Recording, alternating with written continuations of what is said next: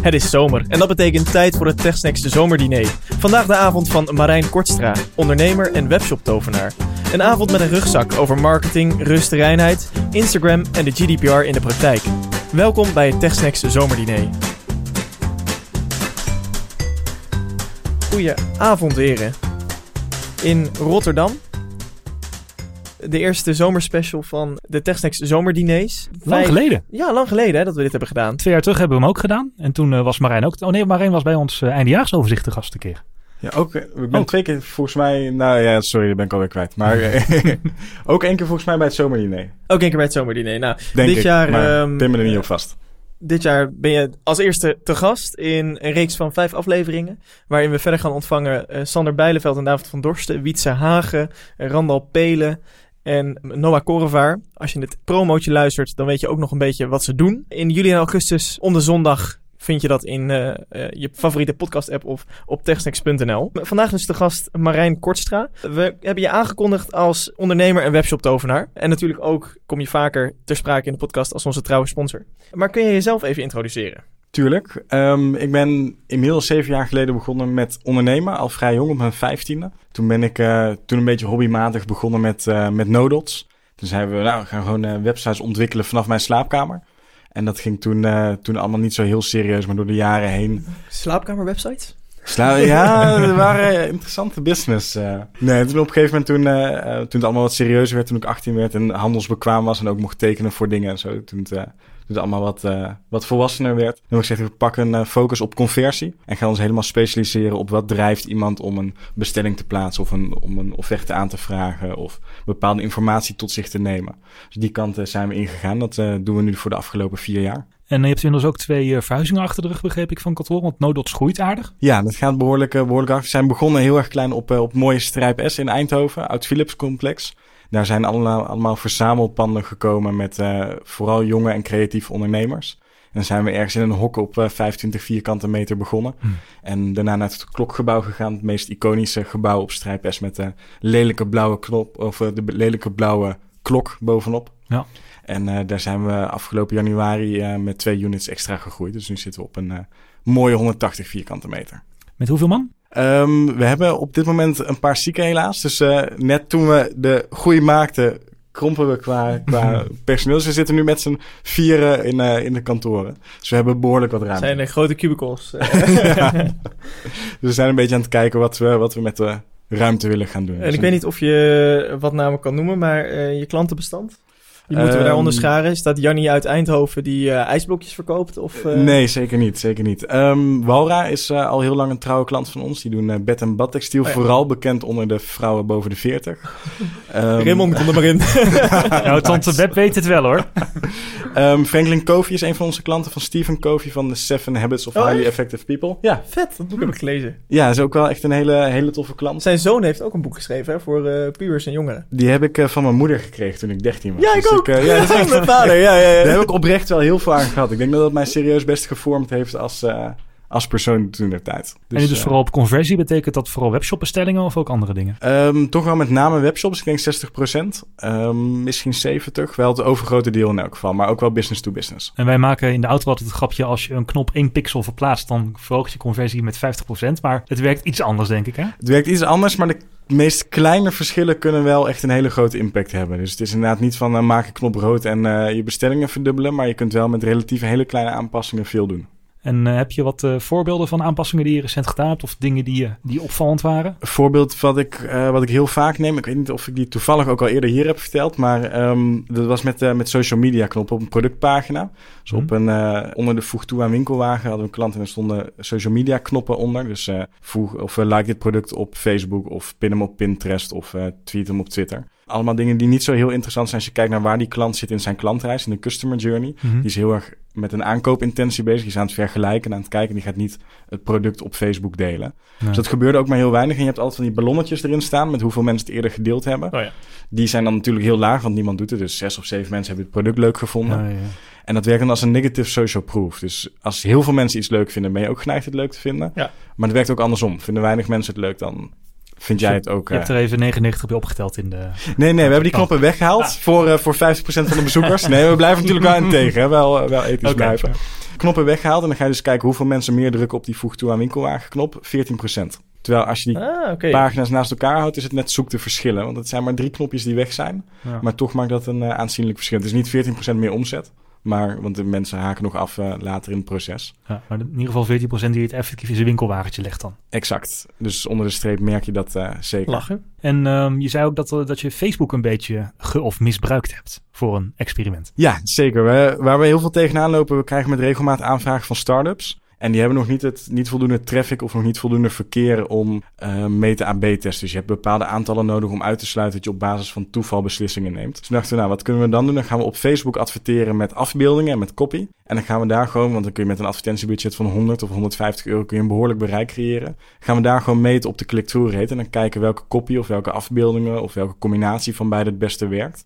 En dan kunnen we die learnings overnemen op de website. Ja, dus eigenlijk als je geen voldoende traffic op je website hebt, kun je gewoon Facebook als proeftuin gebruiken door te zeggen van, joh, we gooien er 100, 200 euro advertentiebudget tegenaan, we gaan daar gewoon mee AB testen. Exact. En dan kun je dus met heel weinig geld en heel weinig middelen toch, uh, toch testen. En die kende ik nog niet. Dat is wel een interessante, denk ik. Want heel veel startups hebben er vooral mee te maken dat ze hun product uh, aan willen prijzen en zoveel mogelijk klanten aan willen trekken. Maar ja, uit jezelf ga je niet naar een website van een start-up. Dus dat is lastig. Klopt. En die kampen toch zeker in, een, zeker in de eerste jaar of eerste twee jaar met lage bezoekersaantallen. En op deze manier kun je wel datagedreven, datagedreven gaan groeien.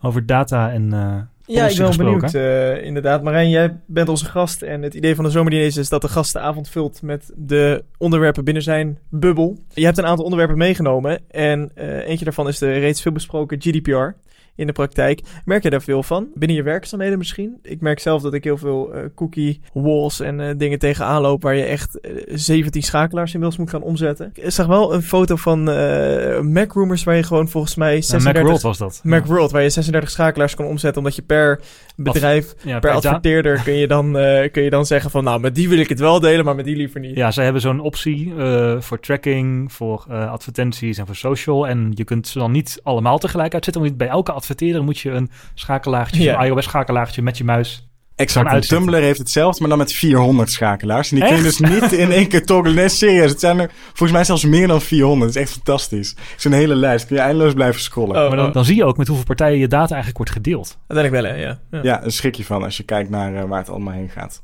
Wat uh, betekent het voor webshops? Ja, op dit moment nog relatief weinig. Het, gaat, het hangt er een beetje vanaf in hoeverre je die wet na gaat leven. Als je kijkt naar de grote jongens als een bol.com en een, een Coolblue een van de belangrijkste dingen die impact heeft, is dat je niet meer zomaar tracking cookies en marketing cookies mag plaatsen. Daarvoor heb je in principe een opt-in nodig, dus de toestemming van de bezoeker om die cookies te plaatsen. En met die cookies kunnen, uh, kan een bol.com kijken welke producten heb jij bekeken. Die sturen ze door naar Facebook en dan word je vervolgens geretarget, zoals dat heet. Dus dan krijg je diezelfde producten weer uh, in je tijdlijn te zien. Um, dat mag dus in principe niet meer standaard. Zouden die bedrijven dat echt naleven en echt voor een opt-in vragen, ja, dan lopen ze een hoop omzet mis doordat ze die marketingkanalen niet meer toe kunnen passen. En daardoor zie je waarschijnlijk dat er gewoon één groot scherm is met accepteer nu onze cookies met een grote groene knop. Nou, dat doet bol.com dus heel sneaky. De eerste keer dat je op de website komt, staan in hele kleine lettertjes bovenaan. Op het moment dat je één klik maakt op onze website, op het moment dat je gewoon één pagina bezoekt, ja. dan accepteer je gelijk alle cookies die we hebben. Mag dat? Nee.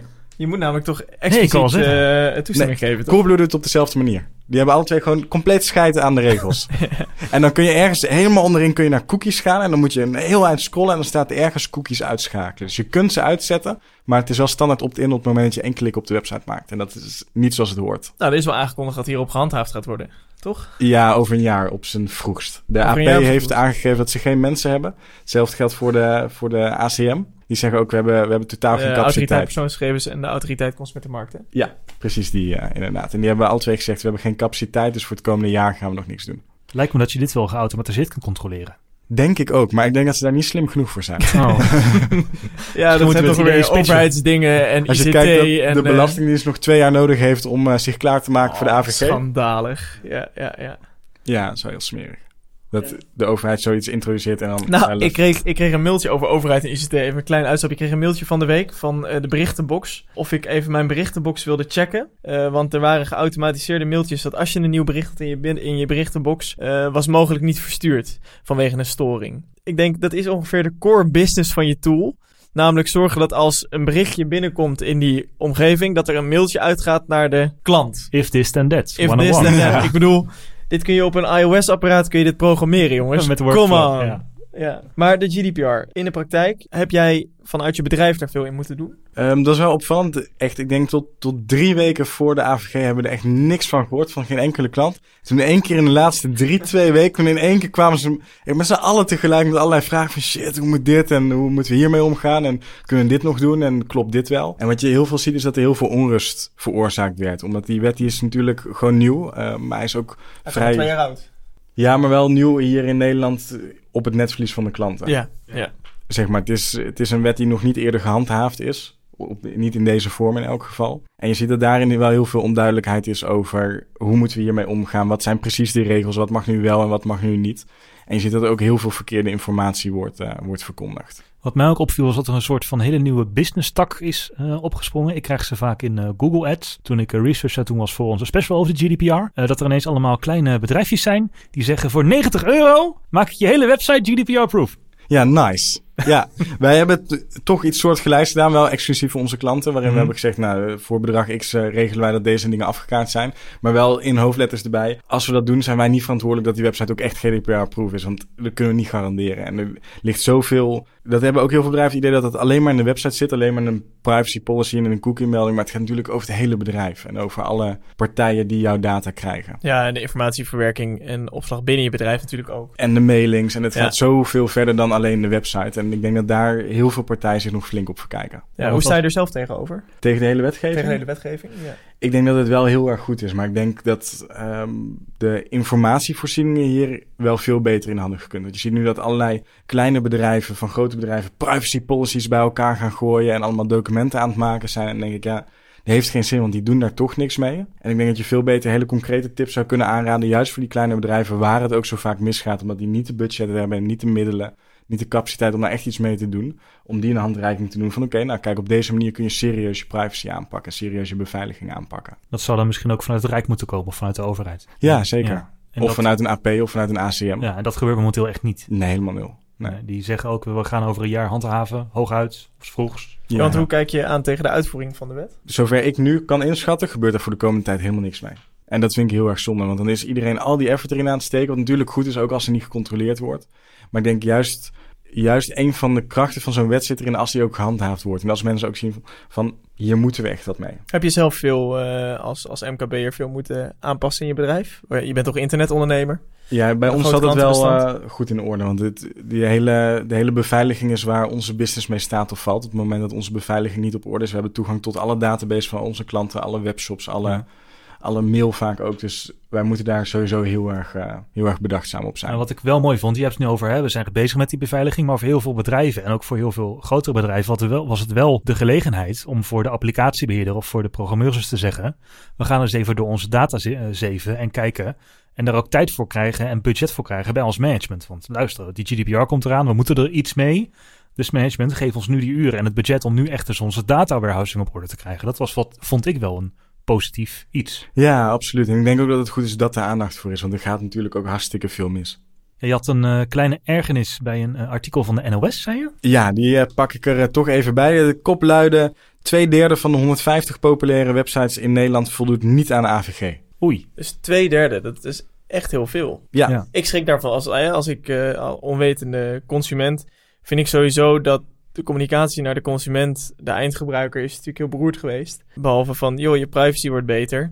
Maar ondertussen krijgt iedereen mailtjes en accepteert iedereen het maar gewoon. Of negeert iedereen het. En dan, zeg maar, ik vraag me af in hoeverre mensen uiteindelijk bewust andere keuzes hebben gemaakt ten opzichte van voor de invoering of daadwerkelijk activering van de GDPR. Ja, het is vooral toestemming vragen en toestemming krijgen vooral. Bedrijven zijn naar mijn idee heel erg bezig met grote groene knoppen en teksten en geef ons nu je consent en je toestemming en dan is het klaar of zo. met de meest mooie teksten erbij waarom Ja. je het zou moeten Ja. accepteren. Uw privacy is belangrijk voor ons. Ja. Wij geven om uw privacy.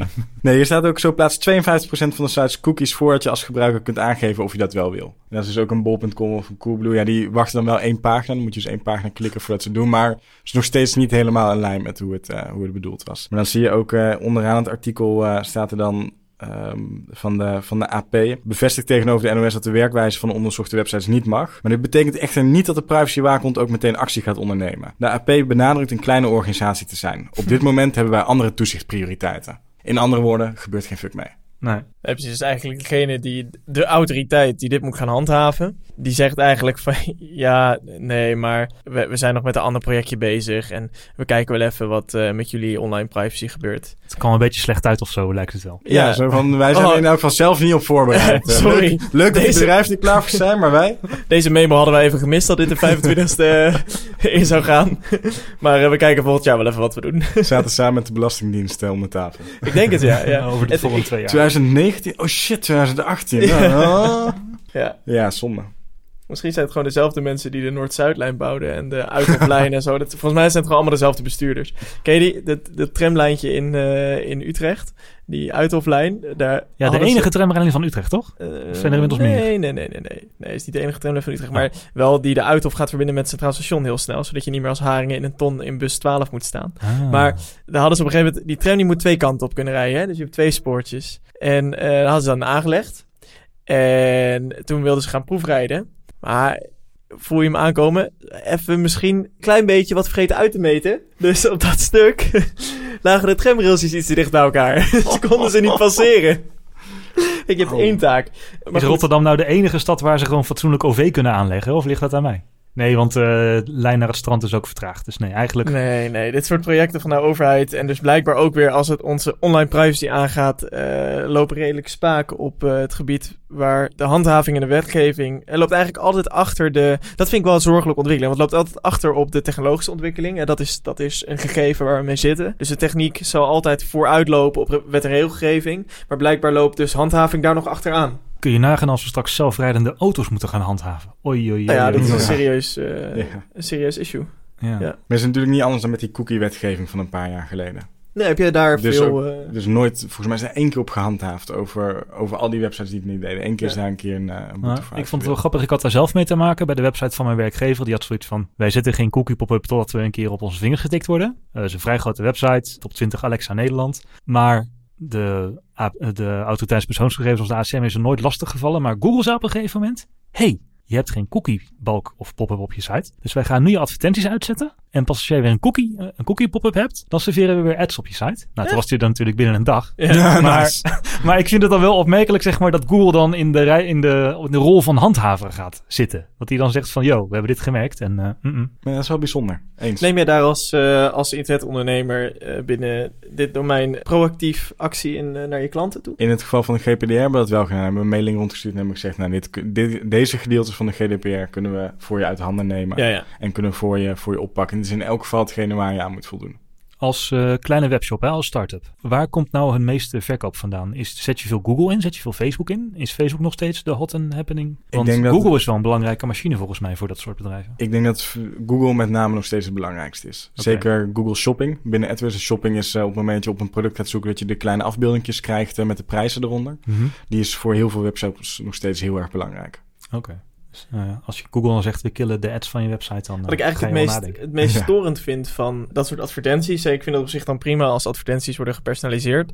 Maar ehm, dan heb ik eh, gezocht naar een nieuw boek wat ik wil aanschaffen. En dan uiteindelijk wat, wat op verschillende websites bekeken. Want het boek is op de ene website is dat goedkoper dan op de andere website. Dan heb ik het aangeschaft. En op dat moment krijg ik ineens nog twee weken lang advertenties van, eh, van die boeken. Ja, dat is zo zonde, want dat kun je dus gewoon uitschakelen. Dat is gewoon Toch wel? Ja, dat is gewoon in, op Facebook één regeltje. Want dan kun je dus remarketing inzetten voor mensen die op je website naar een product hebben gekeken. Maar dan kun je gewoon mensen uitsluiten die een aankoop hebben gemaakt. Dus ik snap niet... Dat, Dat zo kan wel. Ja, dat kan, dat kan gewoon. Dus ik snap het. Ik zie het ook, ik zie het ook bij Coolblue. Laatst een waterkoker gekocht. Ja. Inderdaad nog twee weken lang Waterkokers, gekeken. ik heb hem al! Terwijl ik inderdaad ook dacht van, ik heb hem al lang gekocht. Ja, En dan moet uitsluiten Maar dus zodra jij als consument hebt afgerekend en de orderbevestiging is verstuurd, dan kun jij ook in je backend zeggen van zet voor deze bezoeker deze cookie remarketing uit bijvoorbeeld. Ja, wij doen dat voor onze klanten. Sturen naar Facebook een signaaltje terug van, er is een aankoop gedaan. Mhm. Dus stop de remarketing voor dit profiel. Kan gewoon. Ja, het, kan- het kan maar dan wel. moet je wel natuurlijk alle cookies eh, accepteren. Ja, maar dat doet iedereen toch wel, denk ik. Ja, want anders dan heb je geen goede website. Of, Nou eh, ja, het valt me wel is je ervaring niet oké. is je ervaring niet oké. Ja, dat soort teksten. Ik ja. moet wel zeggen dat wel dan een positief ding van GDPR is dat je wel door al die lijsten van honderden adverteerders die je individueel uit kan schakelen, als je het doet, dan hebben ze zich er wel aan te houden. Dus je hebt echt wel wat te kiezen. En heel veel websites met een, uh, er is een plugin die heet Cookiebot volgens mij, die wordt door het halve internet gebruikt. En dan kun je ook heel erg goed uitzetten van, nou ik wil wel uh, basiscookies voor inlog, ingelogd blijven, maar geen advertenties, geen social, geen remarketing. En die optie had ik vroeger nooit bij die oude cookiebot. Dat was het gewoon van, yo, accepteer je alle cookies? Of niet. Maar nu kan ik gewoon de minimale aantal cookies toch functioneel blijven van die website. Om even met een positieve noot dit... Uh... Absoluut, en dat is fijn als consument. Dan blijf je buiten de remarketing. En ja. dat is toch best prettig. Ja. Ik vind vanuit de rol als ondernemer, zeker rol als marketeer, niet prettig.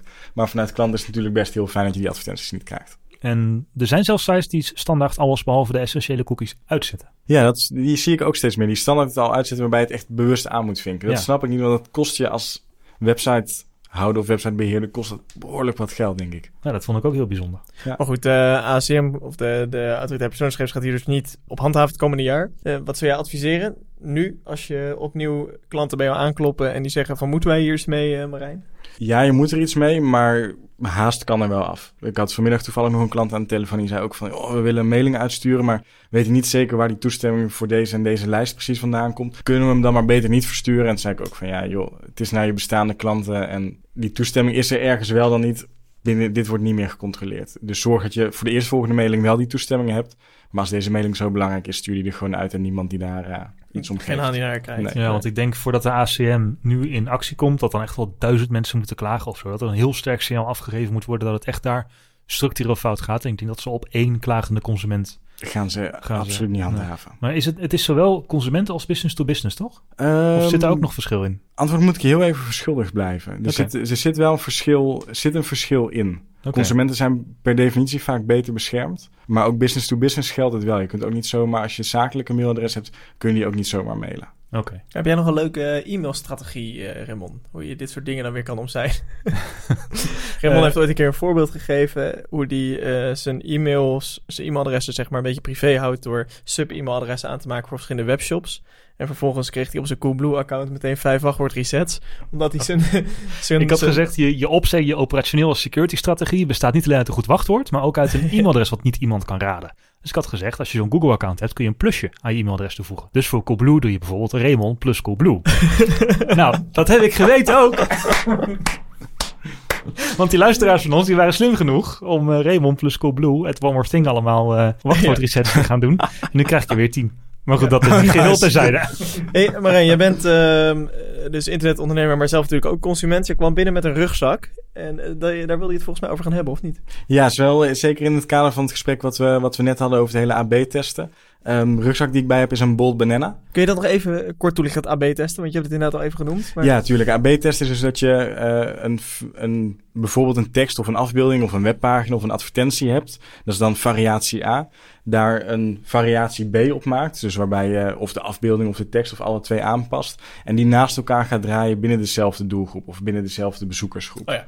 En dan kun je dus gaan meten wat het verschil is bijvoorbeeld in het toevoegen van de winkelwagen in het geval van die social media knoppen. Of uh, de click-through rate in een advertentie op Facebook. Dus op die manier kun je echt gaan meten wat, uh, wat beter werkt. Ja, en jij kwam dus met die tas binnen. Je zei het is een Bolt Banana bag. Yes. Dat is het merk? Dat is het merk inderdaad. Het is een start-up. Die zijn inmiddels ongeveer anderhalf jaar geleden begonnen. Die kwamen naar ons toe en toen was, er stond echt nog helemaal niks. Die zeiden nou, we willen een tassenmerk gaan beginnen uh, waarbij de tassen customizable zijn. Dus waarbij je zelf de kleuren kunt kiezen van zowel de tas de frontstrap, dus de, de strap waarmee de tas sluit. En de shoulder straps waarmee de tas uh, om je rug doet. En dat je op die manier uh, verschillende combinaties kan gaan maken en de tas helemaal uh, op je eigen smaak kan, kan afstemmen. En die kwamen toen bij ons en heb ik gezegd, nou, ga eerst even een stapje terug en ga naar het merk kijken. Die tas moest nog helemaal ontwikkeld worden. En ik zei, dan gaan we op een later stadium gaan we weer met, met de website door. Ze hebben hele gave stappen gemaakt. Tas is ontworpen, is aan de merknaam gewerkt, aan het merk zelf en de visuele identiteit. En uiteindelijk uh, was de tas daar en hebben wij de hele website uh, eromheen gebouwd, inclusief een configurator waarop je de, de tas kunt uh, configureren. Ja, dus dan kun je kiezen uit 20 bandjes en... Ja, ik geloof nu uit 10 verschillende kleuren voor de, voor de bodies en 8 verschillende kleuren voor de frontstrip en 8 verschillende kleuren voor de, voor de achterstrip. Dus kun je een combinatie of 5, 500 aanmaken uit mijn hoofd. Make your own bag. Yes, that's it. En daarin hebben we bijvoorbeeld ook, ook getest um, met de call to action.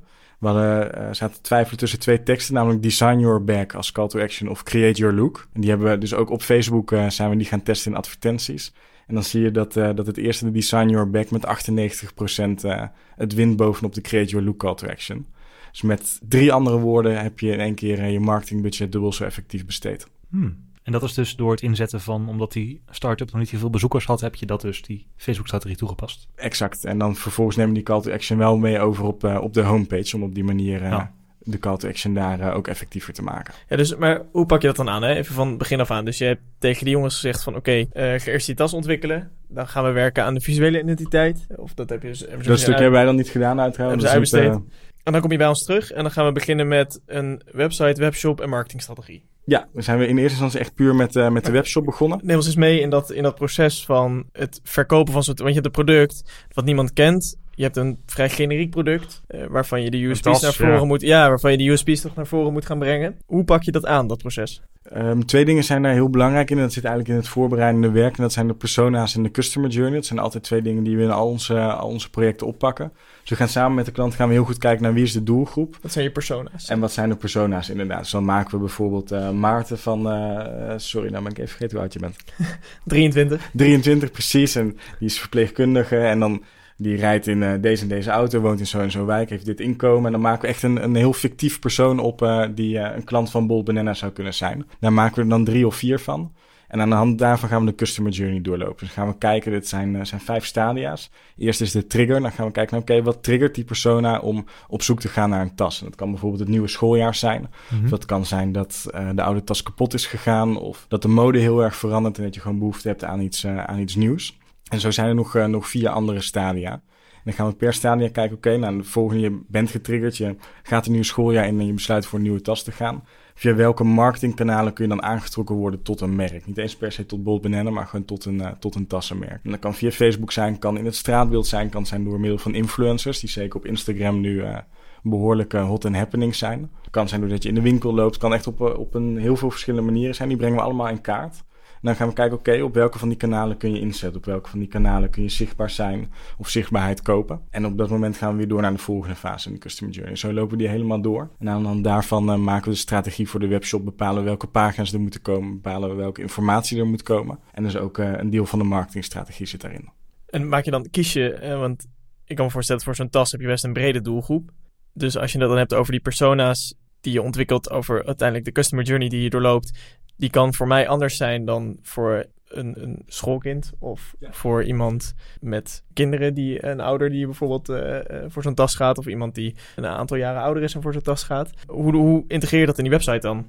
Door um, natuurlijk wel select te zijn in je doelgroep. Je kunt natuurlijk niet iedereen, nee. niet iedereen targeten. Dus in dit geval is deze tas echt heel uh, bewust gekozen op de studenten en de young professionals. En op die manier kun je een website en een, een hele marketing daaromheen ook specifiek op die doelgroep uh, pakken. Het uh, toverwoord is tegenwoordig segmenteren. Dus als jij binnenkomt uh, van, via de banner voor de scholieren, dan krijg je een soort van andere website dan als jij binnenkomt met de, op de banner voor de moderne gentleman. Ja, klopt. is iets wat we bij Bold Banana niet toepassen, maar okay. wat we inderdaad bij andere websites uh, wel doen. Aan de hand van in welk segment je valt dat de content op de homepage heel erg anders is. Ja. En in dit geval ligt die doelgroep zo dicht bij elkaar dat het niet per se nodig is. Um, op het moment dat je een, een doelgroep hebt waarbij zowel jongeren als ouderen dus zitten, dan is dat een, uh, een heel wijs plan. Je noemde net uh, influencer marketing ja. als uh, strategie die je in kunt zetten. Nu was er laatst een verhaal op internet gekomen. Het was wel uit 2017, maar het kwam ineens weer online omdat het in een bepaalde nerdcirkel gedeeld werd. Van een hotel die standaard alle influencers afwees. omdat ze dan uh, tien dagen wilden blijven voor een paar Instagram posts. En dachten ze, ja, nice. zo, uh, zo werkt dat natuurlijk niet. Dus ze hadden een hele keurige standaard brief, dat hotel. En uh, de influencers waren diep geschokt. Want hoe kon zo'n hotel ze nou afwijzen en zo bruut zijn? Is het een beetje een beetje gek wereldje, denk ik, hè, die influencer? Ja, ik moet zeggen, wij zitten er niet zo heel veel in. Bold Banana maakt ook gebruik van influencers, maar dat gaat via een, via een andere, ander bureau die, dat, okay. uh, die daartussen zijn er, zit. Zijn er influencerbureaus voor? Ja, er zijn, er zijn een hoop influencerbureaus tegenwoordig. Er zijn gewoon tussenpersonen voor, ja. Ja, dus dan, dan kun je naar zo'n tussenpersoon gaan en dan zeg je van... Uh, ik wil graag uh, Famke Louise deze tas uh, geven. En dan dat ze daarmee dan op mijn money rondschreeuwt over een podium. Nou, ik weet toevallig dat die eh, markt voor restaurants er is. Een aantal websites bij de uitgeverij waar ik werk, die gaan regelmatig eh, nieuwe restaurants verkennen in Amsterdam. En die worden inderdaad ook aangestuurd door een influencerbureau. Zij zijn dan als website zijn zij influencer. En die mogen dan gratis gaan eten met een goed glas wijn. Ik wil ook En, eh, influencer worden. Beste mensen, ik eh, heb heel veel verstand van dingen. in de Technics podcast. ik heb een Technics podcast. Luisteren best veel mensen naar. Dus, eh, Nee, maar daar gaat, daar gaat wel serieus veel om. Dat is wel, eh, en die markt is op dit moment ook wel, van wat ik ervan begrijp, heel erg wat de gekte voor geeft. Er worden echt ook wel absurde bedragen gevraagd. Maar de vraag is dan, wat is nou, wanneer ben je nou een echte influencer, weet je wel? Ben je een influencer bij 10.000 Instagram volgers, bij, bij 100.000 Instagram volgers, bij, bij een miljoen Instagram volgers? ja, is er een standaard voor? Niet echt, een, van de influencer. niet echt. We zijn ook aangesloten bij een, bij een platform voor influencers. Dus dan kun je zelf een soort influencers in je winkelwagen stoppen. En dan zie je dus, ja, dat is echt bizar. Dan zie je een engagement en een interesses en een volgersgroep en een doelgroep en dan de prijs. En je, je zit echt, bij sommigen zit je tot, tot 10.000 euro voor een post. Dat zijn dan wel echt de, de topaccounts. Ja, dat gaat helemaal nergens over. Het zijn echt absurde... Gewoon drie Famke Louise's en dan eh, ben je, ben Maar het een zijn dan dus ook wel zeg maar de top, eh, top in, eh, of in elk geval binnen dat platform, eh, top, eh, top influencers. Maar die zeggen vanaf duizend volgers op Instagram ben je een influencer. Oké, dus als jij een hele niche hebt, dus je hebt bijvoorbeeld een account over boeken, dan ben jij een influencer binnen de boekenniche, binnen een bepaald thema als je al duizend volgers hebt. Ja, Exact. Op zich ook wel. Wij hebben, wij hebben meer dan duizend volgers, beste mensen. Ik Dus- zeg hotelovernachtingen voor ons drieën volgende zomer. Maarten die hoort gratis spullen, dus die denkt, Ehm, goed, even terug naar Bold Banana, de tas. Want je hebt dat marketingplan geschreven, toen ben je die website gaan ontwikkelen. Waar let je dan op? Want het is jouw verantwoordelijkheid dat die tas uiteindelijk... Tenminste, daarvoor word jij ingehuurd om die tas uiteindelijk verkocht te krijgen. het moet wel verkopen. Eh, waar je voorheen naar een winkelier ging en je zegt van dit is mijn tas en wil jij hem inkopen en ga je hem verkopen? Ehm doen ze dat eigenlijk ook trouwens of niet? Nee, een tas is eh, voor nu in elk geval niet... eh, niet eh, Internet only. ja. Komen ze nu naar jou toe, zeggen dit is ons product, breng het aan de man. En dan begin je dus met zo'n marketingplan en vervolgens ga je die op basis van die customer journey ga je dus die website ontwikkelen. Wat zijn dan je, je, je key points waar je op let? Ehm, ik denk dat daarin alle learnings die we vanuit vorige klanten hebben heel belangrijk zijn. Dus we doen natuurlijk heel veel van dit soort AB-testen. We zijn heel veel bezig met experimenten en die learnings die we daaruit halen nemen we mee. We hebben een aardig goed beeld van wat wel en wat niet werkt. Social media knoppen zullen we nooit meer ergens op een productpagina plaatsen bijvoorbeeld. Ja. Ehm, heel erg belangrijk is gewoon de gebruiksvriendelijkheid nog steeds van, eh, van de website. Deze website is vrij bold in uitstraling. Heeft best een, een design wat... eh, Leuk met de naam. Ja, zeker. Ja, ja. Ja, je snapt wel dat die eh, jongen heeft het verstand van marketing, hè? Ongelooflijk. Nee, dus die, die website heeft een iets meer uitgesproken design. Maar wat je heel vaak ziet is dat de, de meest grote toeters en bellers aange, aangehangen worden. Waardoor een website niet meer gebruiksvriendelijk is. Ik denk dat dat nog steeds een van de eerste dingen is waar we heel erg op letten. Dat, het, dat eh, de funnel van het moment dat je op die website komt vanuit een van de marketingkanalen tot het moment dat je in de winkelwagen afrekent. Dat dat zo makkelijk en zo efficiënt en zo snel mogelijk gaat. En daarin zijn de meest cliché dingen en de meest standaard dingen zoals gewoon goede call to actions, goede knoppen. Wat is eh, een call to action? een knop waarmee je door kan naar een volgende pagina of een bepaalde actie kan, eh, kan doen. Dus een, een voeg toe aan winkelwagen knop is een call to action. En je hebt het feit dat de, de Design Your Own Bag shop now scrolt. Heb jij getest dat mensen daar meer op getriggerd worden? Nee, dit was vooral, deze functie gaat er binnenkort uit. Dit is, eh, dit is de lichtkrant. Die, dit is echt een hele oude functie binnen het, eh, binnen het web. Dat is ook lekker responsive. En we willen, ja, dit is een klein foutje, die gaat er uit. We hadden al gespot. Kunnen we het eruit knippen of zo? Ja, ja, ja. Dit is echt kut, die, eh, die is nu aan het fixen.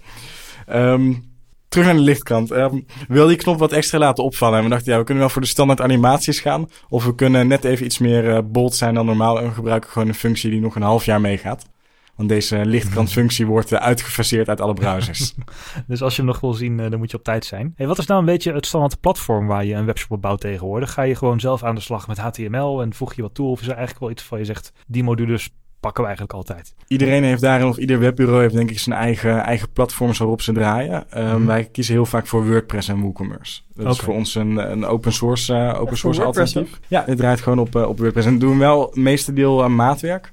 Mm-hmm. Dus de plugins schrijven we, schrijven we zelf, thema's schrijven we zelf. Dus het is niet dat we wat uh, dingen bij elkaar... Uh... Dat je vanuit Team Forest gaat en daar... Uh, nee, dat zul je ons uh, niet snel zien doen. Maar WordPress is toch een uh, blog... Ja, in, in essentie wel, in maar essentie het is inmiddels wel zo opengetrokken dat je het voor heel veel dingen kunt Ja, ja. gebruiken. WooCommerce is, uh, is, hun, of is eigenlijk het e-commerce platform voor WordPress. En dat is wel heel volwassen geworden over de afgelopen jaren heen. Dus die zetten we onder andere in bij Bold Banana, maar bijvoorbeeld ook bij een Walra. En het is ook redelijk makkelijk om daar eh, documentatie voor te vinden bij bugs en zo, denk ik. Want je bent niet de eerste die het gebruikt heeft.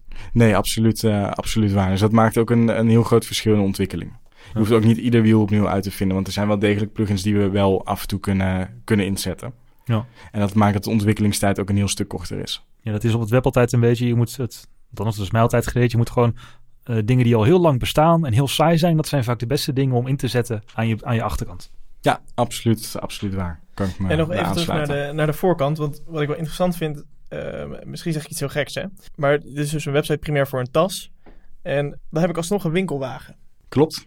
Als je het hebt over oude gebruiken in webshops. Is een winkelmand of een winkelwagen, is dat nou altijd nodig? Want ik wil toch gewoon, ik heb mijn tas bedacht, ik wil een petroltas met eh, zwarte straps. En dan, doe ik, eh, dan wil ik die gewoon eigenlijk meteen bestellen. Ehm, in sommige gevallen en bij sommige producten zou je kunnen zeggen dat je die winkelwagen kunt overslaan. Eh noemen ze tegenwoordig ook wel eens een one-click checkout. Dat je gelijk in hetzelfde scherm ook af kunt rekenen. Mhm. Het concept van Bolt Banana is dat je straps dus kunt wisselen. Zodat je niet aan dezelfde, aan dezelfde banden vastzit, maar af en toe een keer een ander kleurtje op je tas kan, Ah. eh, kan schroeven. En dat betekent dus wat je heel veel ziet, dat mensen meerdere straps gelijk meebestellen. Dus die bestellen een, een tas met daarom bijvoorbeeld bruine straps, gele tas, bruine straps. Maar die bestellen ook een setje met zwarte straps mee. Dus dan is een winkelwagen toch, eh, toch nodig. Dus in dit geval Ja. een bewuste keuze. Dat is een eh, heel slim businessmodel. Want als ik kijk wat ik aan mijn Apple Watch bandjes uitgeef, dan is dat een eh, eh, blijvende opbrengste voor Apple, zal ik maar zeggen. Absoluut waar. Zijn jullie eh, wel op een gegeven moment klaar met AB-testen? Dus je gaat zo'n website opleveren en dan zeg je, nou, dit kan werken, dat kan werken. Ehm, na twee maanden gaan we evalueren en het is er uiteindelijk A geworden. Is het dan klaar of blijf je daarin testen en onderzoeken? kun je bijna eindeloos in blijven, blijven testen. Zeker omdat er zoveel verandert en omdat onze klanten vaak ook weer met nieuwe producten of nieuwe productcategorieën komen of een, op een gegeven moment een nieuwe doelgroep willen aanboren. Kun je op die manier blijven, bezig blijven eigenlijk. Klopt. Hey, ehm, we hadden het ook al even geha- gehad over influencers. En het volgende onderwerp wat jij bij ons op tafel gooide... was dat je zelf je best doet om een influencer te worden. Eh, nee, dat zeg ik gekscherend. Maar je bent intensief eh, gebruiker geworden sinds... Wat was het? Ehm, sinds eh 5 januari, toen ik terugkwam uit Tenerife. dit, sinds sinds jaar. 5 januari 2018 ben jij fanatiek gebruiker van Instagram. En daar gooi jij al het lief en leed van jouw leven op. Ja, daar post ik zo open en bloot als mogelijk is. In elk geval post ik daar alles op wat er eh, in mijn hoofd en in mijn dag omgaat. En dat is best een, eh, ook wel best een uitdaging geweest. En eh, waarom? Een van de redenen waarom ik dit ben gaan doen is omdat ik merkte... Ik was toen op vakantie samen met een, met een vriend in Tenerife. Was een hele spontane vakantie. Eh, waren we naar Schiphol toe gegaan. Dan hebben we daar, eh, zijn we naar een last minute balie toe gelopen. En hebben we gezegd, we willen oud en nieuw in de zon vieren. Dus toen hebben we twee tickets naar Tenerife gekregen. En zijn we daarheen gevlogen. Toen ik daar was, had ik wel heel erg het besef dat ik me ehm, toch ook wel heel erg vaak laat leiden door wat andere mensen van mij vinden. Of waarvan ik bang ben dat wat andere mensen van mij, eh, van mij denken of vinden. Dus ik dacht, wat is de beste manier om daar overheen te stappen? Toen dacht ik om open en bloot, gewoon publiekelijk, alles wat ik denk en alles wat ik voel, gewoon uit te schrijven voor iedereen om te lezen. Dat is voor mij de, het verst mogelijke buiten mijn comfortzone wat ik op dat moment kon, eh, kon gaan. Ehm, en op die manier ben ik daarmee begonnen. Dus niet, eh, niet om influencer te worden, maar vooral, eh, vooral voor mezelf. Vooral om heel erg te kijken naar wat... Maar als jullie gratis spullen hebben voor Marijn, dan is hij Dan, op... ehm, ik kan het zeggen, dan is dit mijn 06. Houd toch eens op met je gratis spullen. ik ben een Nederlander. Maar Die hotelovernachtingen, die ook wel... Nee, maar oké. Zet je dan ook, want dat wordt veel mensen verweten natuurlijk, dat op social media het leven altijd leuk en vrolijk en happy en gezellig is. Terwijl de realiteit is dat niet iedereen altijd een leuk, gezellig en happy leven heeft. Tenminste, ik heb wel eens een off-day. Ja, en dat was ook een van de andere dingen die ik daar heel erg graag op wilde delen. Het is, het is zoveel, ehm, kijk mijn succes hebben en kijk hoe leuk alles is en de hoogtepunten. En ik denk dat daar niks mis mee is. Ik snap dat iedereen die momenten juist graag wil delen. Ehm, en ik denk dat het ook wel goed is dat daar een tegengeluid tegenover staat. Dat het ook, precies wat jij zegt, het is niet altijd alleen maar mooi of het is niet altijd alleen maar sexy of vakantiekiekjes of lekker eten. Het zijn ook af en toe gewoon hele, in elk geval bij mij, zeker ook met het ondernemers, zitten er af en toe ook gewoon hele, hele rottige tijden tussen. En juist ook die wil ik, eh, wil ik laten zien. Hoe wordt daarop gereageerd door de omgeving? Ehm, het verrast me iedere keer weer. Vaak vanuit heel veel, eh, toch wel vanuit heel veel positiviteit. Heel veel berichtjes met, oh wat gaaf dat je dit durft te delen. Of oh wat gaaf dat je dit zo open en bloot de opzet. Juist, terwijl op het moment dat ik op die deelknop druk, dan denk ik echt, fuck, moet ik dit wel doen? Zeker ook omdat er ook klanten zijn die mij volgen en ook, ook eh, mensen uit mijn zakelijk netwerk. En ik denk, is dit wel zo handig? Maar ook vanuit die kant toch van, oh ja, dit is vooral heel veel mensen die zeggen het is herkenbaar. Dit soort dingen hebben wij ook bij ons of heb ik persoonlijk ook meegemaakt. Of het is gaaf dat je het durft te delen en weet dat je daar niet de enige in bent. Dus vaak vanuit heel veel begrip en vanuit heel veel uh, herkenning. Heb je voor jezelf een stopdatum gezet of is het gewoon een doorlopend experiment? 5 januari 2019. Ik heb gezegd okay. één jaar, iedere dag één post. Ik heb er tot nu toe nog geen enkele gemist. Het, af op het nippertje dat ik op de bank in slaap viel, wakker schoot en dacht, shit, mijn Instagram post. Maar uh, tot nu toe gaat het goed. Maar een jaar. Eén, uh, één jaar. Oké. En wat hoop je er dan overgehouden te hebben? Vooral een ervaring voor mezelf. Het, En voor een deel heb ik dat al bereikt. Het, het, over dat hele, die hele angst van wat mensen van mij vinden. En de angst van wat er over je gedacht wordt om daar overheen te kunnen stappen. Mhm. Ik moet zeggen, na zes maanden iedere dag open en bloot posten wat ik denk en voel, ben ik daar wel uh, een eind overheen. Want dat helpt je als ontwikkeling als mens, maar uh, heeft het ook effect op hoe jij als ondernemer in het leven staat? Um, ik denk dat het altijd wel aan elkaar gekoppeld is. Hoe ik als mens ben, ik merk dat mijn persoonlijke ontwikkeling loopt bijna parallel, of eigenlijk andersom, zeg maar, de ontwikkeling van Nodels loopt parallel aan mijn persoonlijke ontwikkeling. Op het moment dat ik me persoonlijk ontwikkel, dan straalt het in alles af. Dan straalt het af in hoe ik, denk ik, naar mijn medewerkers toe ben. Ook hoe ik naar onze business kijk, hoe lekkerder ik in mijn vel zit en hoe meer ik groei. Hoe meer platform er ook is voor Nodots om te groeien. Zeker in de, de omvang die wij als bedrijf hebben met z'n, met z'n zes en zevenen. Um, dan hangt er toch nog wel heel erg veel op mij en hangt er heel veel op wie ik ben als persoon. Ga je het bij een uh, post houden per dag? Of zit je ook aan te denken om longform videocontent te maken en die op uh, IGTV te gaan delen, bijvoorbeeld? Ik heb het uh, tien seconden overwogen en toen dacht ik: nee, dit wordt te veel mooi. Als ik kijk hoeveel effort er in zo'n post gaat zitten, dan ga ik, uh, zou ik niet zo snel voor video's gaan. Want IGTV is een soort van vlogkanaal van Instagram? Of, uh... Ja, een soort van YouTube-concurrent van Instagram heb ik het idee. Want YouTube heeft de afgelopen tijd best wel met zijn uh, creators best wel herrie in de tent gehad. Er waren gedoe met kanalen die op slot gingen en advertentiefees die naar beneden gingen. En volgens mij heeft Facebook, want Instagram, moeten we niet vergeten, is Facebook, heeft daar een hele mooie opportunity gezien. En gewoon gezegd van, yo, wij gaan Instagram TV lanceren. Meer dan een story, maximaal 10 minuten video. En uh, verticale video, dat vond ik wel heel gewaagd. Want volgens mij zit veel video kijken, doe je volgens mij ook op een computer of een tablet. Maar dan moet je ook maar verticale video gaan kijken. En het werkt echt alleen op je smartphone. Dat vond ik wel heel bijzonder. Hebben jullie het al gecheckt, IGTV? Ja, ik heb er een eerste paar video's op gekeken. Ik denk de reden dat ze dit zo kiezen trouwens is vanwege de doelgroep. Instagram heeft natuurlijk een betrekkelijk jonge doelgroep. Of tenminste, de, daar zit het, het meeste van hun, hun gebruikers. En die zitten natuurlijk de hele dag door op een smartphone. Ja. En waarom heb jij voor Instagram gekozen? Um, omdat ik de combinatie van de foto wel heel erg leuk vond. Om ook iedere keer bij een verhaal ook een foto uh, erbij te posten. Ik moet zeggen, doe ik niet met, uh, uh, maak ik niet per se heel veel werk van. Maar vaak wel een foto van datgene waar het, waar het over gaat. Ja, en we hadden het aan het begin van dit gesprek hadden we het over de privacy en over de GDPR. Maar goed, jij gooit nu eigenlijk alles open en bloot op internet. Ja. Voelt dat, hoe, hoe voelt dat om je privacy zo, of zeg maar zo'n inkijk te geven achter de gordijnen? Um, lastig wel. Het is wel uh, ook iets waar je echt overheen moet stappen. Het zit vaak toch ook zeker bij de moeilijkere momenten. Kijk, succes is niet moeilijk om te delen, want daar, daar voel je je goed bij. En dat is leuk om, uh, leuk om open en bloot uh, op Instagram te posten. Maar op het moment dat ik me niet fijn voel of um, een van de posts waar ik het meeste moeite mee heb gehad in het afgelopen half jaar is ik ben heel erg ziek geweest van mijn, van mijn vijftiende tot mijn twintigste. Um, en heel af en toe heb ik nog een terugval in vermoeidheid. En dan heb ik een enorme angst dat die niet meer weggaat. En dat het niet meer. Um, dat ik eigenlijk weer terug bij af ben. En dat ik me niet meer beter zal, zal voelen. Um, daarover heb ik een hele post geschreven. Dat vond ik wel een van de allerlastigste. Omdat het zo'n angst is waar ik me, die ik al heel lastig vind toe te geven naar mezelf. Laat staan naar, uh, naar anderen. Um, en toch ook daar wordt weer iedere keer vanuit heel veel begrip op gereageerd. Of juist met heel veel, uh, met heel veel liefde. En is het bewust Instagram of valt het ook zo op Facebook gekund? Heb je nog een Facebook-account naar de hele ik heb nog een, Ja, ik heb nog een Facebook-account, maar dat lijkt me toch... Um, ik denk dat daar de aandacht veel minder zit. Ook vanuit mezelf. Ik zit veel minder op Facebook en veel meer op Instagram. Dus ik heb vooral gekozen voor datgene waar ik zelf ook het, uh, het ja. meest ben. Dus er wordt ook wel gereageerd met negatieve reacties of onbegrip? Um, ja, het, het, meest grappig is de vrienden die het meest dichtbij mij staan, die vinden het het meest vervelend. Want die zeggen, ik lees tegenwoordig eerst op je Instagram hoe het met je gaat en daarna ja. hoor ik het van jouzelf. Ja, en dat wordt me niet altijd in dank afgenomen, dat snap ik ook. En dan komen hier en daar ook wel eens af en toe negatieve reacties binnen. Of mensen die zich eraan irriteren of die het overdreven vinden of die, uh, die het aandachtzoekerij vinden. En dat hoort er denk ik ook, uh, ook bij. Daar zou het algoritme van Instagram best wel aardig mee om moeten gaan. Want als je elke dag post, dan kom je niet altijd automatisch bovenaan in de feed. Er ergeren heel veel mensen zich kapot aan. Dat het tegenwoordig niet meer chronologisch is. Maar als je elke dag post, is er geen garantie dat je ook elke dag bij alle mensen in je feed komt. Dus dat is op zich wel, dat is een teken dat het algoritme van Instagram zijn werk niet goed doet, zeg maar. Als mensen zich aan jouw posts gaan ergeren. Ja, tenzij... Ja, dat is dus op de inhoud reageren natuurlijk, hè? Ja, oké. Ja, als je, als je naar de inhoud gaat kijken en je leest het wel iedere keer door en je vreet je dan op. En dan Ja. ziet Instagram wel dat je het iedere Dat is een keer signaal, ja, oké. Ja, precies. Ja, dus dan worden ze...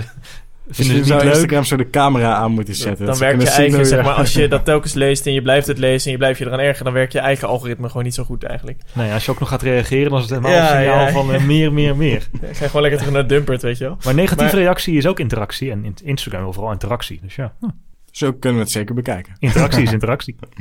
Je doet het dan nu een, een, een half jaar ongeveer. Je wilt het een jaar volhouden. Denk je dat je ermee doorgaat dan? Na dat jaar? Of ga je echt stoppen? Oeh, daar heb ik echt al heel veel over nagedacht. Dat ik iedereen, want af en toe zit ik echt zo van, ah fuck, ik heb hier echt geen zin meer in. Nee. Dus af en, toe, af en toe denk ik wel van, nou, ik ben blij als het jaar om is. En tegelijkertijd als ik kijk wat het, me, wat het me geeft, want het is ook een soort reflectie iedere keer op de dag. Iedere keer aan het eind van de dag sta ik wel echt stil bij. Wat heeft het meeste indruk op mij gemaakt? En dat maakt ook wel dat ik bewuster in dingen sta. Dat ik meer bewust omga met hoe ik een dag heb ervaren. Of wat mooie momenten of juist vervelende momenten waren. Ehm, die hele reflectie geeft me ook wel veel. Dus het geeft me heel veel. De tijd die het me kost is ook wel, eh, ook wel vrij aanzienlijk.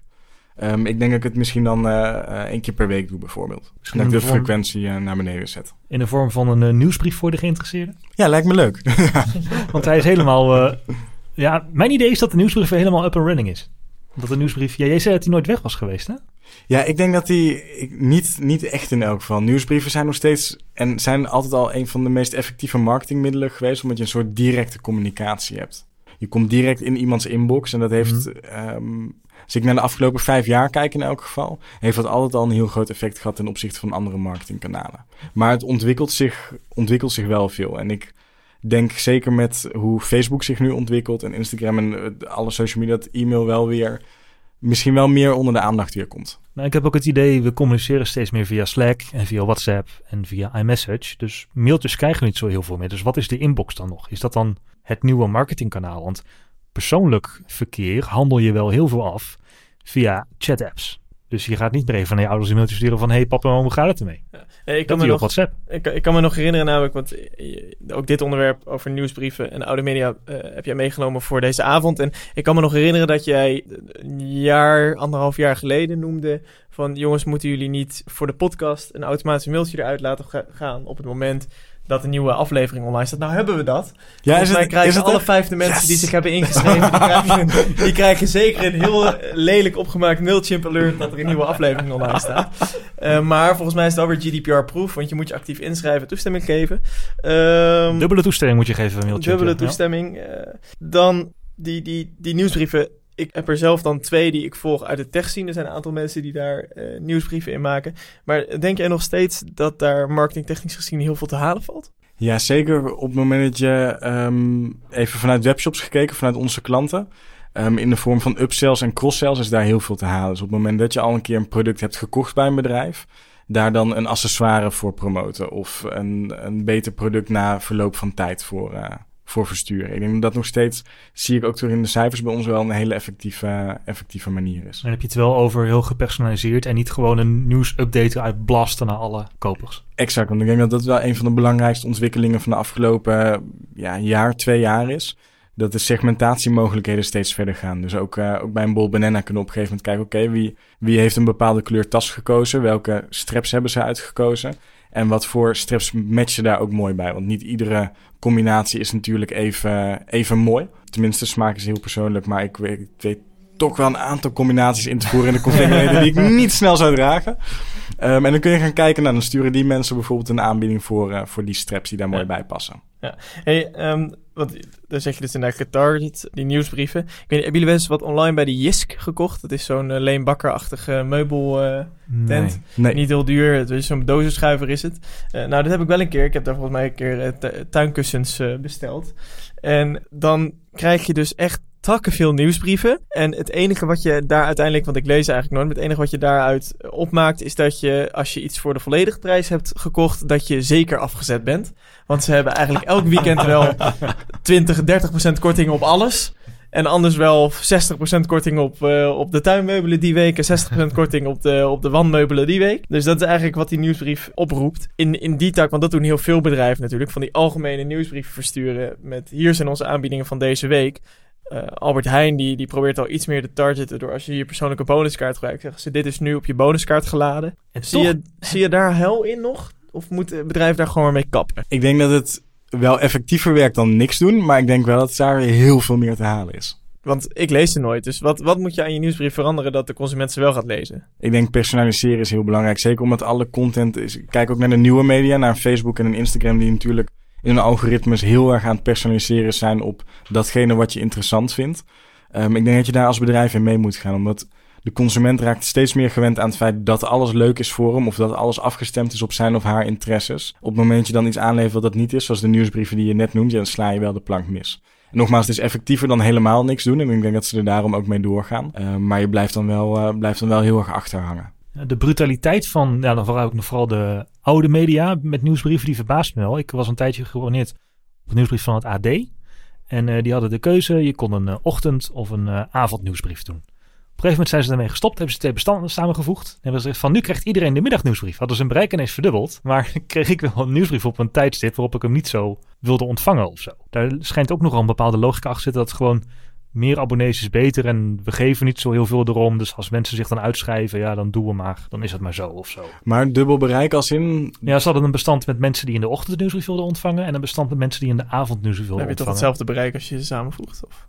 Dat ja. Die hebben ze samengevoegd en één nieuwsbrief gestuurd. En vervolgens hebben ze die mensen ook nog allerlei andere nieuwsbrieven gaan sturen. Zoals de regio-update en Ah, de weet zo, ik wat allemaal. ja. Dat is wel een beetje brutaal of zo.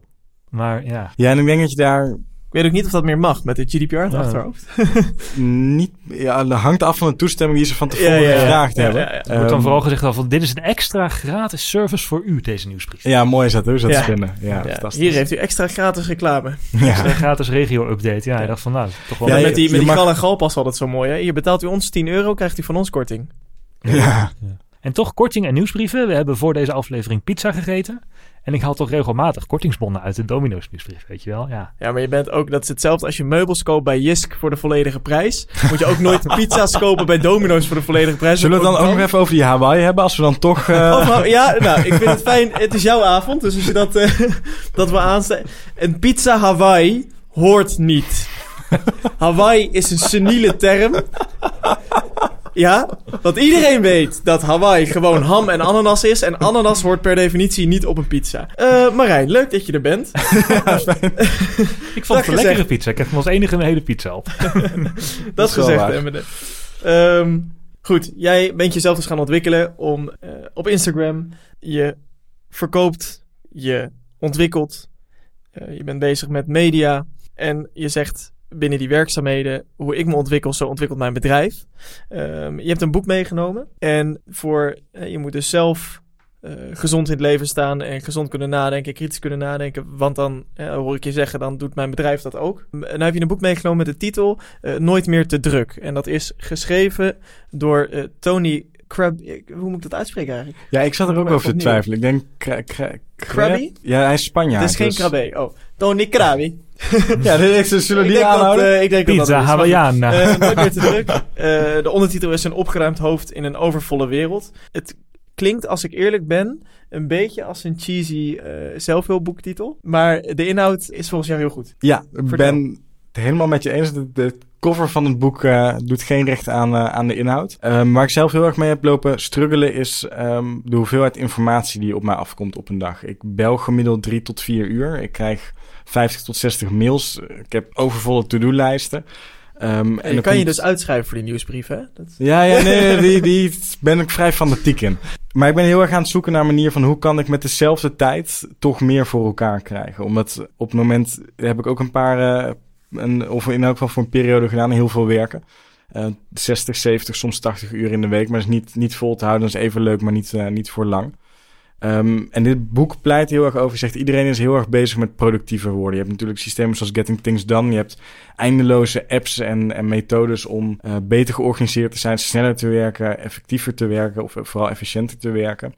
Ehm, maar hij zegt daarmee, wat je daarmee vooral veroorzaakt is een soort visuele cirkel. Want hoe harder je gaat werken, hoe meer je produceert. En hoe meer je produceert, in, in de vorm van hoe meer to-do-lijstjes eh, je afwerkt of hoe meer mailtjes je uitstuurt, hoe meer je ook vanzelf terugkrijgt en hoe meer werk je ook hebt. Dus op een gegeven moment blijf je daar maar tegenaan lopen.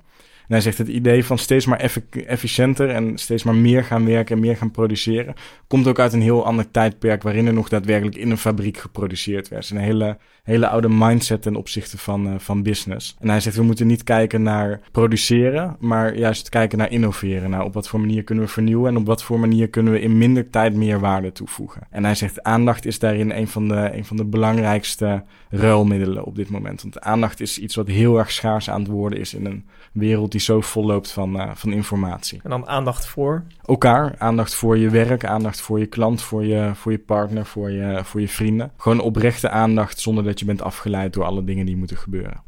Hm. En die filosofie neem je dus mee als persoon? Ja, ik ben wel heel erg aan het kijken van hoe kan ik... Dit boek gaat heel erg over hoe kun je, hoe kun je schrappen. Hoe kun je bepalen wat voor jou heel erg belangrijk is, wat vooral niet. En waar je wel je aandacht op wil focussen en, uh, en waar niet. Ja, want uiteindelijk zullen er toch honderd mensen naar je hoofd schreeuwen op een dag, weet je wel. Ja, dat is best lastig om daar keuzes in te maken, lijkt me. Er zijn honderd dingen die aandacht willen. Ja, en je bent heel erg, of ik, laat ik voor mezelf spreken, heel erg geneigd om um, ook tegen alles ja te zeggen. Omdat mm ook alles, zeker ook alle opdrachten die onze kant op komen, alle verzoeken die onze kant op komen, alles is in principe leuk. Alles zie ik een, een bepaalde kans of zie ik iets in waarmee ik heel graag iets wil. Hierin wordt heel erg gepleit voor kies kies je niche in wat je zelf leuk vindt. Niet een niche in je business, maar wel in datgene wat je graag zelf wil doen. En ga, daar de, ga daarmee de diepte in. En ga daar. Uh... En gaat dat ook over de balans tussen privé en werk? Ja, voor een deel wel, maar zit er niet, niet overdreven in. Er zijn natuurlijk ook wel, is al heel veel over geschreven. Dit gaat vooral over toch wel vooral een balans vinden in, in aandacht. Waar focus je je aandacht op? En het hoeft niet per se privé of niet per se werk te zijn, maar juist datgene wat je graag, uh, graag wil en datgene waar je echt gelukkig van wordt. Oké, en je had ook een uh, fragment uit het boek uitgezocht. En dat ging dan over, uh, je noemde net al dat je, we eigenlijk moeten kijken hoe we in minder tijd, met meer aandacht, niet eens efficiënter, maar hoe noemde je het? Effectiever. Uh, Effectiever bezig kunnen zijn. Of meer waarde toe kunnen voegen. ja, dus niet per se productiever, maar meer, echt meer toe te voegen in, de, in dezelfde tijd. En ik zal een stukje, een stukje voorlezen. Um, in het landbouwtijdperk kon je de competitie aangaan door veel grond te bezitten. In het industriële tijdperk ging de competitie aan door productiviteit. In het informatietijdperk had je je succes te danken aan informatie en het vermogen deze informatie binnen te halen en te analyseren. Ik heb sterk het gevoel dat het informatietijdperk voorbij is. Informatie is niet langer waardevol. In feite is informatie zo alomtegenwoordig dat het een goedkoop of zelfs gratis product is geworden.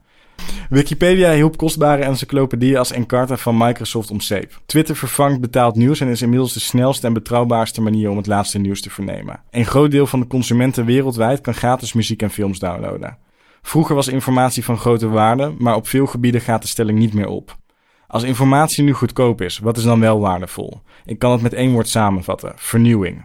En het vervolgstuk wat hij schrijft is over uh, beargumenteerd waarom dat het, uh, waarom dat het geval is. Um, ik denk dat hier wel een hele grote kern van waarheid in zit.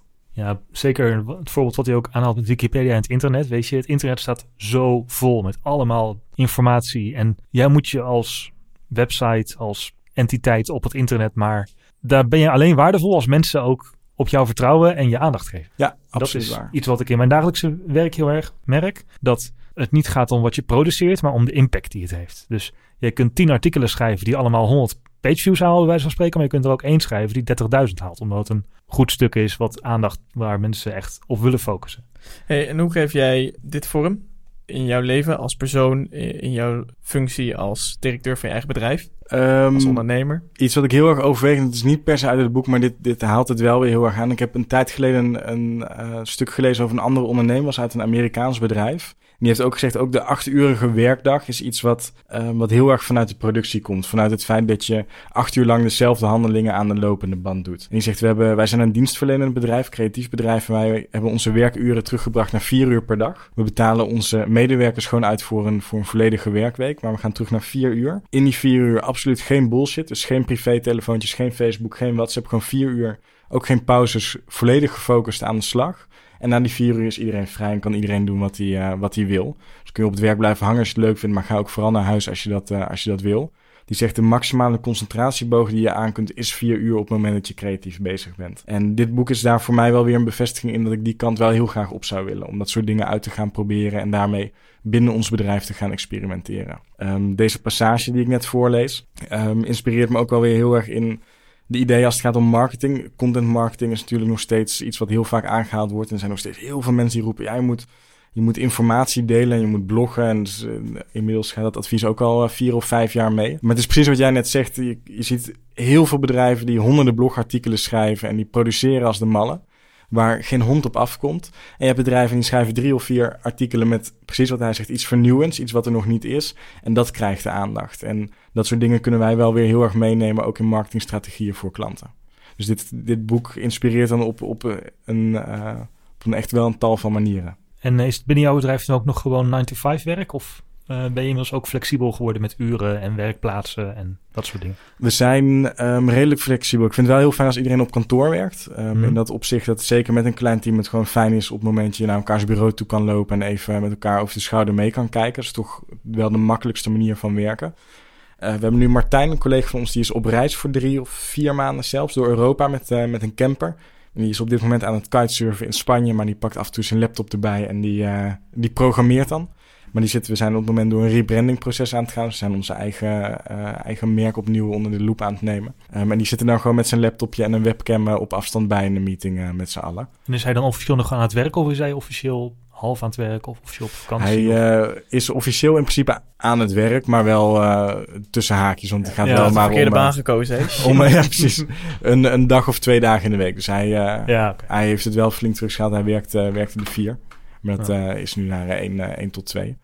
Um, voor wat betreft de werktijden, iedereen komt zo ergens tussen, tussen 8 en 11 binnengelopen. En gaat ergens tussen 4 en half 8 weg. Dus het is ja. uh, wel redelijk flexibel. Maar twee jaar geleden zei je nog dat je wel eens nachten door zat te halen. Dat doe ik nog steeds wel. Dat doe je nog steeds wel, ja. Maar het gaat er vooral om jou en één directe collega bijvoorbeeld. Ja, dat we, dat we inderdaad even met z'n tweetjes een keer, uh, keer doorhalen. Ja. Of uh, heel af en toe komt met z'n drietjes een keer voor. Op het moment dat iets af moet of een, een migratie s'nachts moet plaatsvinden... dan uh, zijn we de vieste niet om, om drie uur s'nachts nog lekker te zitten tikken. Ik vond het mooi om dat even aan te halen. Ik las laatst op Business Insider een interview met de eigenaar en de oprichter van Joost, bekende WordPress plugin. Ja. En die zei, om vijf uur veeg ik mijn kantoor leeg. Niemand mag overwerken. Om vijf uur gaan gewoon computers uit, deuren op slot en niemand mag bij mij overwerken. Gewoon wat we in de dag afkrijgen tot vijf uur, dat doen we. En daarna stoppen we gewoon. Dat vond ik echt wel, dat ik van wow. Nice. Ja. Dat is best wel heftig, zeg maar. En ook wel gewaagd, denk ik. Ja. ja. Maar hij heeft natuurlijk, ja, weet je, hij heeft een redelijk stabiel, stabiele WordPress plugin met consultancy ernaast. En maakt het wel in die zin productverkoop is daarin altijd makkelijker dan dienstverlening, denk Ja. ik. Uh, maar ook zij zullen ongetwijfeld, uh, denk ik, ook wel aanvragen krijgen of problemen hebben waarvoor ze net zo goed langer, uh, langer door kunnen Ja. tikken. Maar- Dat vond ik wel eh, bijzonder dat hij gewoon zegt, eh, nee, no matter wat er is, volgende dag weer verder. Gewoon om vijf uur veeg ik gewoon iedereen weg. Bij Slack doen ze volgens mij precies hetzelfde. Die zeggen ook overwerk verboden en eh, uiterlijk eh, vijf uur, half zes eh, iedereen eh, opgerot. Ja, je noemde een aantal mooie punten uit, eh, uit dat boek Nooit meer te druk. En die jou inspireren in het leven en in je bedrijf. Waar zie je jouw bedrijf over tien jaar? Um, schrap ik deze vraag hebben we onszelf toevallig met het hele team eh, gesteld afgelopen week. Ehm, moet ik het even goed zeggen uit mijn hoofd, maar volgens mij willen we over tien jaar toch wel ehm, aan de top binnen Nederland staan en de eerste voet eh, aan de grond hebben in het, eh, in het buitenland. Oké. Dus uh, Nodals Coast International. Ja, dat is uiteindelijk wel mijn, eh, mijn eindgoal. Mooi. B-E-D-E, Nog wel iets verder als het eh, kan. Oké. Ja, US, CH. precies. ja. TK, eh, nee. En Marijn, dus eh, tot zover even het vooruitkijken over tien jaar. Dus Nodots International. Eh, je vertelde voor de uitzending, en dat wilde je hier ook nog even bespreken, dat jij eh, ook bent gaan terugkijken. En dan vooral in je persoonlijke leven. Eh, je hebt een data-download gedaan eh, bij Facebook. Klopt, ik, ik kreeg een mooie melding van Facebook over eh, dat je je data kon, eh, kon downloaden. Ehm, en daarin krijg je een, een sipje met alles wat Facebook over jou heeft, of tenminste alles wat ze zeggen dat ze over je hebben. Van, eh, van sinds het begin dat je op, eh, op Facebook eh, bent. Dat was eh, wel even een trip down to memory lane. Je Sinds heel wanneer lang zit jij op Facebook? Facebook? Ja, ja precies. ja, eh, 2011, 2010. Dus eh, ja, dat is echt wel flink lang. ja, Ja, een kleine Dus, 7, eh, 8 jaar hè? maar ook, dat is ook wel grappig, je voltallige zoekgeschiedenis staat hierin. Dus alle zoekopdrachten die je ooit hebt ingevuld staan er allemaal in. Dus je kunt zo precies nagaan op wie je In een een mooie had. meisje wat je Ja, op. Facebook stalkt. eh. Van de basisschool. Maar wat ook wel fascineerde, ik heb dat zelf niet, maar mijn broer noemde het, eh, noemde het wel. Ehm, als je een Android-telefoon hebt en je hebt de app van Facebook erop staan en je geeft toestemming voor alles waar Facebook om vraagt, dan wordt gewoon je volledige sms- en belhistorie constant gesynct. Dus door iedereen die je gebeld wordt en door iedereen die je sms't, wordt naar Facebook gestuurd met nummer en al. Waardoor ze dus kunnen matchen van de mensen die je misschien kent, waarbij je altijd zo gefascineerd bent van hoe weet Facebook dat ik die gisteren toevallig gesproken heb. Ja. Maar het is wel eng hoeveel data daarin zit. En je kunt zien welke adverteerders, dus welke bedrijven jouw mailadres een keer hebben upgeload. Dus bijvoorbeeld een bol.com eh, doet een upload van alle mailadressen, zodat ze je kunnen retargeten op, eh, op Mhm. Facebook. Maar er zijn ook echt honderden bedrijven die daartussen zitten. Dat is echt wel eh, echt heel flink. Waar, waar schrok je het meest van? De bericht van mijn ex. Nee, nee ehm, Maar dat, ook Messenger zit erbij, toch? ja, heel Messenger. Alle berichten die je ooit op Messenger gestuurd hebt, die zitten, er, eh, zitten erbij. Maar Ja. alleen wat je nog kan terugvinden in de historie nu? Of? Nee, zelfs meer. Want ik heb wel eens echt heel ver teruggezocht in mijn Facebook, eh, in mijn Facebook berichten. En kwam ik tot 2015, 2014 max. Maar dit ging dus echt terug vanaf de allereerste bericht dat ik op Facebook eh, gestuurd had. Wat was dat? Ehm poeh, die durf ik niet, een, niet Zo 1, 2, 3 te- te, te zeggen. Maar waar schrok je het meest van? Vroeg je net. eh, Ik denk, ja, dat is niet zo, niet zo van toepassing op mezelf, maar toch dat die hele bel- en sms-log, ja, ja. dat zelfs dat gesynct wordt, terwijl je dat zo niet in de gaten hebt. Ehm, ja, de rest, ik denk dat andere mensen er meer van schrikken. In die zin, ik weet best heel goed wat Facebook allemaal verzamelt, doordat wij zo in die marketing Ja. tools zitten. Ja. Ehm, maar ik denk dat het je best verbaast wat, eh, wat voor profiel ze van je maken qua interesses. Want je ziet ook welke interesses Facebook vindt dat jij hebt en waarop zij hun algoritme baseren. Oh, echt? En die klopt vrij, vrij accuraat. Daar kan Google dan nog wat van leren. Eh, totaal eh, unrelated quote. Op onze website TechSnacks heb ik eens geëxperimenteerd met Google Ads. Niet dat het iets oplevert, want mensen downloaden de feed gewoon direct. Maar ik denk, goh, wat krijg ik nou als ik zelf naar techsnacks.nl ga? Wat krijg ik dan voor ads? Dan kreeg ik een advertentie voor eh, Aziatische bruiden-related dingen.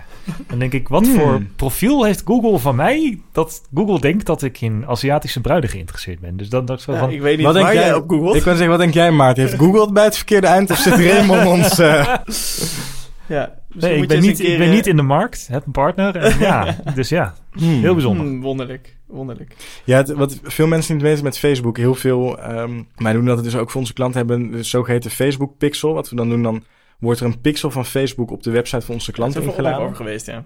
Wat zei je? Daar is heel veel ophef over geweest. Ja, wat je, wat je dan dus kijkt, is dat op het moment dat je op een website komt, dan wordt Facebook dus mee ingeladen. En dan kan Facebook dus zien, oké, ik of Maarten zit dus nu op de website van Bold Banana. Wat we gebruiken dus voor die retargeting. Maar daardoor weet Facebook dus bijna iedere website die je bezoekt, zonder dat je op dat moment echt actief op Facebook bezig bent en er bewust van bent dat Facebook dat ook trekt. En op die manier krijgen ze zo'n goed profiel van je. Maar dat is alleen als je ingelogd bent op Facebook, toch? Ja, klopt. Oké. Daar was ook nogal wat gedoe over, over schaduwprofielen. Daar wilde Mark Zuckerberg wel en geen antwoord op geven in de Senaat. En het is nog steeds nu de vraag, maakt Facebook wel of geen schaduwprofielen? Maar met die pixel is het dus in ieder geval alleen ingelogd gebruik. Van wat ze zeggen en van wat gedocumenteerd is wel. Ja. Maar misschien hebben ze dezelfde strategie als bij het VMBO Maastricht. En vergeten ze soms gewoon even de regels. Maar het is geen chaos, Maart. Het is nee, het is geen geen chaos. Nee, nee, nee, nee, nee, nee. het is geen zootje. Zeer stabiel, Facebook. Eh, Kwam je trouwens ook eh, je Instagram-post tegen, of niet?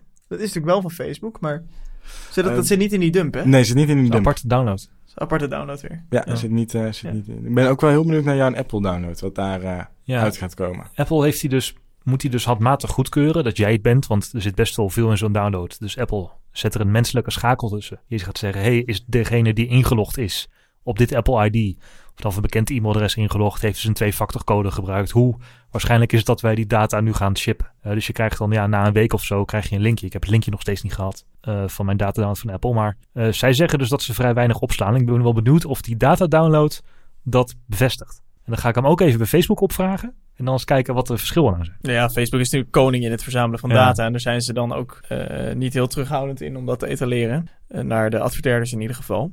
Over, over dat data verzamelen en een goede profiel bouwen. Marijn, hoe kijk je er tegenaan hoe dat ingezet wordt binnen de maatschappelijke kaders? Dus eh, je hebt het vooral gehad over marketing en dat je dus heel goed eh, kan targeten. Eh, maar dat gebeurt dus ook op hè, dat je dus een advertentie ziet van een bepaalde politieke partij. Omdat je ooit Geert Wilders Facebookpagina leuk hebt gevonden. Ja, en dat is, heeft misschien niet eens zo heel veel te maken met de marketingkant, maar wel met het hele algoritme kant van Facebook. En die vind ik, ehm, die vind ik wel beangstigend. In dat opzicht dat je heel erg, maar er is al heel veel over gesproken en heel veel over gezegd, je heel erg in je eigen cirkel blijft zitten. Dus bubbel, datgene, ja. datgene wat je leuk vindt of datgene wat je geïnteresseerd heeft in het verleden, is per definitie ook wat je in de toekomst krijgt. En daarmee creëer je als het ware iedere keer weer dezelfde interesse, interesse opnieuw. En het is heel moeilijk om daar, om daar uit te stappen. Op het moment dat je eenmaal Facebook denkt dat jij ergens in geïnteresseerd bent, dan zul je het ook weten ook. En dan word je de eindeloosheid, krijg je, krijg je content die daarmee te maken heeft. Het is vaak wel een beetje, ik denk voor jou als online marketeer een beetje een tweestrijd. Aan de ene kant vind je privacy belangrijk, maar aan de andere kant wil je ook de tools die je aangereikt worden wel gewoon gebruiken. Ja, en ik denk dat daarbij integriteit en, en ethiek heel belangrijk is. Dat je wel altijd heel goed in gedachten blijft houden. Dat je niet naar, met cijfers bezig bent, wat je, waar je als marketeer heel erg naar kijkt, maar dat je echt met, met personen omgaat en persoonsdata. Ik denk ook in optimaliseren, daar hadden we het uh, voor de uitzending even kort over, over dark patterns. Mhm. Dus dat je uh, heel doelbewust dingen in een website of in marketing inbouwt om mensen te misleiden. Ook gebaseerd op dezelfde principes als die wij toepassen om het juist wel op een goede manier te doen. Dat is wel iets waar wij heel ver vandaan willen blijven. Okay. Ja, een concreet voorbeeld was uh, wat je liet zien van Ryanair. Hè? Ja, dan ben je, ben je de passagiersdata aan het invullen. En staat er ergens in een kopje staat er insurance, dus, uh, dus verzekering. Um, dat staat dan vrij klein. Dan staat er een hele grote drop-down. En als je die openklikt, dan zie je allemaal landen. En links staat dan passagier 1. Dus dan heb je het idee dat je dus gewoon het land voor die passagier aan het kiezen bent. Maar dan staat er op alfabetische volgorde bij de D staat er don't insure me. Of insure. dus, ja, uh, insure? Ja, don't ja. insure. Ja, don't insure me. Dus het is wel vrij nasty. Want op het moment dat je dus gewoon Nederland kiest en je scrolt over die Don't Insure Me heen, wat iedereen doet, want iedereen gaat gelijk Ja. naar de end toe, dan wordt er even voor 8 euro een eh, reisverzekering toegevoegd aan je die, vliegticket. terwijl, en dit, de Don't Insure Me staat dus gewoon tussen Denemarken en... eh, En eh, Duitsland, ja, ja, ja, ja. ja, Ryanair is wel kampioen dark patterns en misleiding. Ik ben laatst met Ryanair naar Praag gevlogen. En eh, ze hebben... Ja, dat heb je al twee keer in de Heb ik dat- podcast genoemd. Heb je dat in de podcast al twee keer genoemd? Het is er altijd uitgeknipt volgens mij. Oh, echt? Ja, ik heb het volgens mij altijd uitgeknipt. Nou, doe hem voor de zekerheid, dan kun je hem toch... Ja. nou, dit is het Dan moment kunnen we hem nu om te shinen. Ja, uitknippen. ga ervoor. Hij is de baas nu, hè? Dus, eh, Ja. Nee, ehm, daar hebben ze een nieuwe baggage policy. En je moet dan priority boeken, zeggen ze dan, om twee stuks bagage mee aan boord te nemen. Maar je mag altijd twee stuks bagage meenemen, maar je mag er dan maar één aan boord. En de andere moet dan in, de, in het ruim van het vliegtuig. Die moet je inchecken. Ja, die moet je inchecken. Eh, dat staat ook keurig in de tekst. Maar met het plaatje zetten ze door je tweede stuks bagage een dik rood kruis met daarboven priority, no priority. Dus ja, dat is volgens mij ook wel zo'n dark pattern-achtig. Iets waarbij de tekst het ene zegt, maar het plaatje waar toch 90% van de mensen naar kijkt, denk ik, suggereert iets anders. Ja, zeker bij de doelgroep van Ryanair. Ja, wat en- over het algemeen niet echt mensen zijn die... Ik niet. Maar, Ja, nee, Ja, zeker. ja, ik ik- zat wel te denken, kunnen we dit zeggen? Ja. dat maar- nee, maar goed, dat is gewoon de...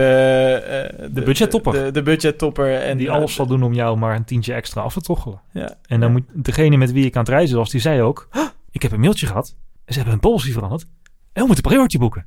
Ja. Ik zei, doe niet zo gek, dat hoeven we helemaal niet. Ja. Maar dus 90% zal dat dus niet. Ja. Heb je die vraag wel eens gehad, eh, Marijn, bij je bedrijf? Of je dit soort dingen wil gaan toepassen? Of inbouwen in een website? Of eh, Heb je die discussie wel eens gevoerd dat jij zegt van... Oké, maar dit vinden wij ethisch niet Ja. verantwoord? regelmatig. En dan gaat het vooral om de, om de kleine dingen, namelijk dat klanten zeggen... Ah, kunnen we hier niet even neerzetten dat eh 9000 klanten eh, je al voor zijn gegaan? En dat is voor heel veel mensen iets kleins. Voor ons is dat een drempel die we niet over willen. Op het moment dat wij weten dat het gewoon niet waar is... er, zullen wij het er in elk geval niet op zetten. Als die klant het uiteindelijk zelf doet, is het, eh, is het hun keuze. Mhm. Eh, maar wij gaan niet op het moment dat we weten dat uitspraken niet waar zijn... niet toch op de website zetten, omdat we wel weten dat het beter verkoopt. Hm. Daar ligt bij mij al wel, eh, wel de grens. En laat staan zo'n voorbeeld als Ryanair. Ik kan me niet voorstellen dat je dat als marketeer aan het testen bent... en dan denkt, oh yes, weer, eh, weer 20% meer misleid. Ja. Ik kan, me, ik kan me daar zo weinig bij voorstellen, maar het gebeurt veel. Het Ja, gebeurt echt veel. Met deze mailing hebben we 20% meer priority geboekt, dus de rode kruisen worden dikker. Ja, precies. Ja, ja, ja. ja. Ja, dat is nog eens AB testen.